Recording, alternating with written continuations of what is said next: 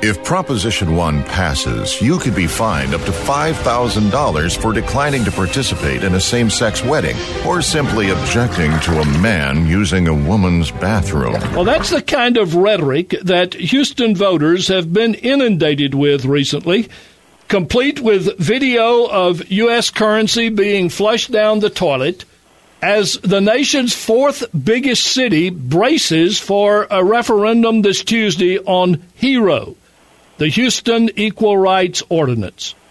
Business interests are among the voices supporting the ordinance. Far right religious leaders have been at the forefront of a hate based campaign to defeat it. Particularly because faith has gotten dragged once again into a culture war battle, we need to address it on this show. And to do that, I'm joined by Marty Rouse, National Field Director at the Human Rights Campaign, the largest LGBT rights advocacy organization in the country and one that has devoted significant resources to combating faith based bigotry in general and the anti hero campaign in particular. Marty, welcome to State of Belief Radio. Thank you. It's great to be on. Hero has a long and complicated history at this point, but it would be good if you would start uh, with just a brief timeline of how we got to where we are. Sure. So um, Houston is, um, as I assume many people know, America's fourth most populous city. In fact, I think it has more population in the city of Houston than 17 other states in our country. Hmm. So what happens in Houston really has national impact.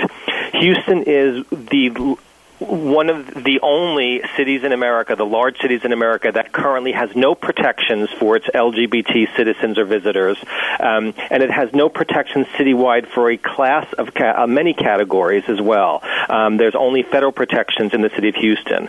The city council, under Mayor Annise Parker's leadership, um, earlier this year did finally pass a non discrimination ordinance, an equal rights ordinance, that protected 15 classes of people at the municipal level, including people based on their sexual orientation and gender identity. But 15 classes, including race, including religion, military status, pregnancy, um, uh, religion. And it passed uh, with a rather large margin earlier this year. And unfortunately, opponents of uh, equality and opponents of the mayor actually petitioned and collected signatures to put this on the ballot. Hmm. Um, the, the, city uh, counted the signatures early this year and ruled that it appeared that there were not enough valid signatures uh, to actually go onto the ballot. Uh, however, uh, I don't want to go into too many details, but the state Supreme Court intervened and said this needs to go onto the ballot for public affirmation. And so here we are. Uh, uh, next Tuesday, uh, and actually starting on October 19th, um, the city of Houston, vote, registered voters of Houston, are actually voting on whether or not the Houston Equal Rights Ordinance should be affirmed, should it uh, take effect. And so uh, we expect about 20% of the registered voters of Houston, that's a small number, but 20% of the residents of Houston, the re- registered voters, are going to be voting on whether or not people are protected at the municipal level in housing, in employment, in public accommodations, and that's going to happen next Tuesday. So all eyes uh, are on Houston right now. It, also makes you want to look up at the calendar and see what uh, year we're in. Uh, that we're still uh, going to the polls to vote on something that ought to be a part of uh, of every guarantee of the Constitution of, of our nation. Who's screaming the loudest in opposition to the fact that LGBT persons are included uh, under Houston's civil rights ordinance?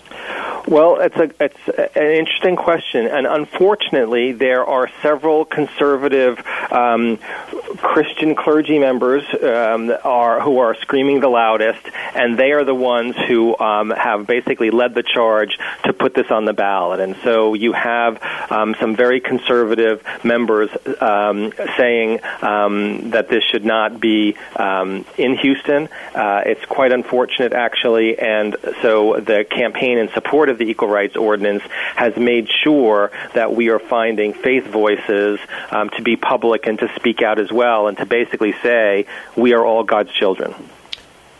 I, I understand we're all God's children. I, what are they wanting to do to LGBT people? What what what rights do they want to deny? Well, you know, you're asking a very uh, sane question, but unfortunately, I believe that this all comes down to politics, mm-hmm. and so there are certain people who, for some reason, uh, are politically interested in making sure that the LGBT community and people who support the LGBT community um, are not successful. Let's put it that way. Mm-hmm. And so, um, while I do believe that if you actually ask people who are opposing this equal rights ordinance what exactly are they opposed to, they end up talking about transgender issues and having um, transgender people using public accommodations, mainly restrooms. Mm-hmm. That's been the focal point here in Houston um, about the TV ads, the radio ads, focused very much on um, who gets to use which re- restroom. And so it's unfortunate that you have an equal rights ordinance that protects so many people for so many different reasons, and the opposition are solely focused on scare tactics of basically saying that a a man will dress up like a woman and go into a restroom and attack a young girl. That is actually the TV ad that our opponents are running in opposition to this broad based equal rights ordinance that protects 15 classes of Houstonians. Mm. Uh, Marty, what kind of money has been spent on this issue and where's the money coming from? So the, the opposition has actually not raised too much money. I think their last report had them only in the past 30 days only having ra- raised less than $100,000. Mm. Uh, the supporters of the Equal Rights Ordinance have raised over $2 million uh, to p- support the Equal Rights Ordinance. Supporters of the Equal Rights Ordinance have over 1,500 donors um, to the campaign. The opponents have 40, 40, 40 donors. So there are a few individuals with some money, not a lot of money, who are the ones behind this financially. But as you probably know, it does not take a lot of money to mm-hmm. use scare tactics that um, the TV stations cover and sort of fan the flames. So while we are outspending our opponents significantly, our opponent's message has still gotten through because it is so scary. It's quite frankly outrageous and full of mm-hmm. lies, but that's not a reason why it's not going to be on TV. And so we're really faced with this battle right now. It's quite painful to watch. Any LGBT person in particular watching these TV ads, it's extremely painful. It's extremely infuriating. And to know that voters are going to vote on whether or not you have the right to a job, whether or not you have the right to use a public restroom. Um, it's really terrible to see everything boil down to a 30 second ad that a lot of people are talking about. Mm. Our listeners on uh, State of Belief know the Human Rights Campaign because we've done so much work together. But talk about, if you will, the Human Rights Campaign's involvement in this particular initiative. Sure. So the Human Rights Campaign worked very closely with local leaders last year uh, as they were preparing to um, try to pass the ordinance to begin with. So politically, we got involved with political leaders in the city of Houston. Our legal team got involved with the lawyers that were interested in drafting the ordinance. We worked very closely with our allies on the city council and with the mayor, as well with the business leadership of the city of Houston. Houston is a city that is really driven by business, international international business. And so we worked with the Houston Chamber of Commerce, which is really which is called Houston, the Greater Houston Partnership. Mm-hmm. We worked very close with them in making sure we crafted an ordinance that the business community felt extremely comfortable with, and politically that we worked to make sure it was going to cover the broad ranges of people that needed to be covered, and to make sure that the entire LGBT community was completely covered in this ordinance. Mm-hmm. Once we worked on crafting the language with our allies in the city council and working with the mayor and the business community and crafting the ordinance that everybody could support we then worked very hard to make sure there was a grassroots effort in support of the ordinance, contacting city council members, testifying in front of the city council. So we made sure there was broad and public support uh, and diverse support, working closely with the NAACP and other organizations to make sure there was broad, public, diverse support for the ordinance. And then, in fact, when it got passed, uh, HRC then worked again with our allies to prepare for the potential that it might go to the ballot. And so we have joined with um, several several organizations to form a campaign called Houston Unites. Mm-hmm. And Houston Unites is the campaign that we are part of, helping to defend the ordinance. And HRC has already contributed over $400,000 in cash. We currently have 20 HRC staff on the ground in Houston. 14 more are coming this weekend, so we will have 34 full-time HRC staff on the ground working, um, knocking on doors, making phone calls, making sure everybody gets out and votes on Tuesday.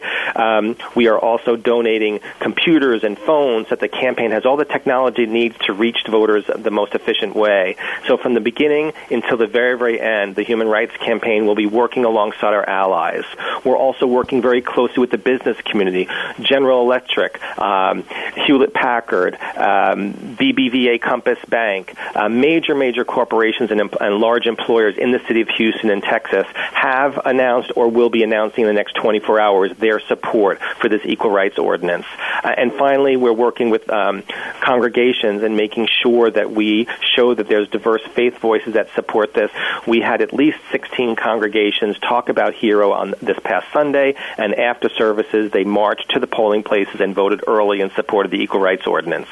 Uh, we are also mobilizing the um, Hollywood uh, community as well. So we have Texas homegrown person Eva Longoria. We have actor Matt Bomer, um, Matthew Morrison, um, former NFL draft person Michael Sam. We are getting Hollywood and, and, sports figures and other public figures to announce their support for the equal rights ordinance as well. Uh, last night we had Sally Field, uh, actress Sally Field, in mm-hmm. Houston expressing her support and what it means to her as a woman and the mother of a gay son to have uh, this on the ballot and urging voters in Houston as as mothers to go out and vote uh, yes on, on Proposition 1. So from top to bottom, HRC is doing everything we can do to make sure that the equal rights ordinance gets an affirmative yes vote on Tuesday. I'm really glad that you gave us such a, a, a very comprehensive uh, report on who's offering uh, strength in, in this campaign. Uh, especially uh, HRC over the years has recognized the importance of progressive people of faith in advancing an agenda of equality, and uh, I'm delighted that uh, once again you're finding not just a few negative uh, oppositional people in the religious community, but you're also seeing uh, the best of what a religious community can do to uh, advance equality for everybody. Yeah, no, absolutely. And um, in addition to the souls to the polls that happened on Sunday, the final TV ad of our campaign, the Houston Unites campaign, it features uh, a Latino faith leader, mm. and he is the leading person on this 30-second TV ad that just started running on Monday. Oh, that was that was so long ago. uh, the time flies. But we started running yet on Monday, and it will run uh, until next Tuesday. So again, we are recognizing the importance of faith voices and how positive. Uh, um, a voice they have in the community, and um, it's very, very important to this campaign. Marty, we've seen this kind of scaremongering in other places where transgender persons are portrayed as nothing more than potential sexual predators. It's particularly disgusting uh, that self professed religious figures have promoted these hateful ideas. What is it going to finally take uh, to blunt the power of this kind of propaganda because they wouldn't be doing it if it wasn't an effective tactic with certain audiences. You re- you really ask a very very important question, and I would say the answer it's a longer answer, but one thing I want to make sure your listeners are aware of: there's a time to have this conversation, and a time to strategize, and a time to educate people on how we do this. There's also how you win a campaign, and sometimes those are two different things. So right now we are focused on winning this campaign and getting yes vote on Tuesday. The larger question about how you do this, first off, I would say that we are winning, uh, and as as days go by, as months go by, as years go by, the the opposition to people that are transgendered is diminishing. Okay, so mm-hmm. and a lot of that is because there are transgender voices speaking up and being identified um, from mainstream media to the, your local community. And so the most important thing is to find um, transgender voices and find ways to make people feel comfortable about talking about their lives. And you cannot underestimate the personalizing of this and how important it is to actually find people who are transgender or affected by people who are transgender, other family members, and have them talk about personally what this means to them.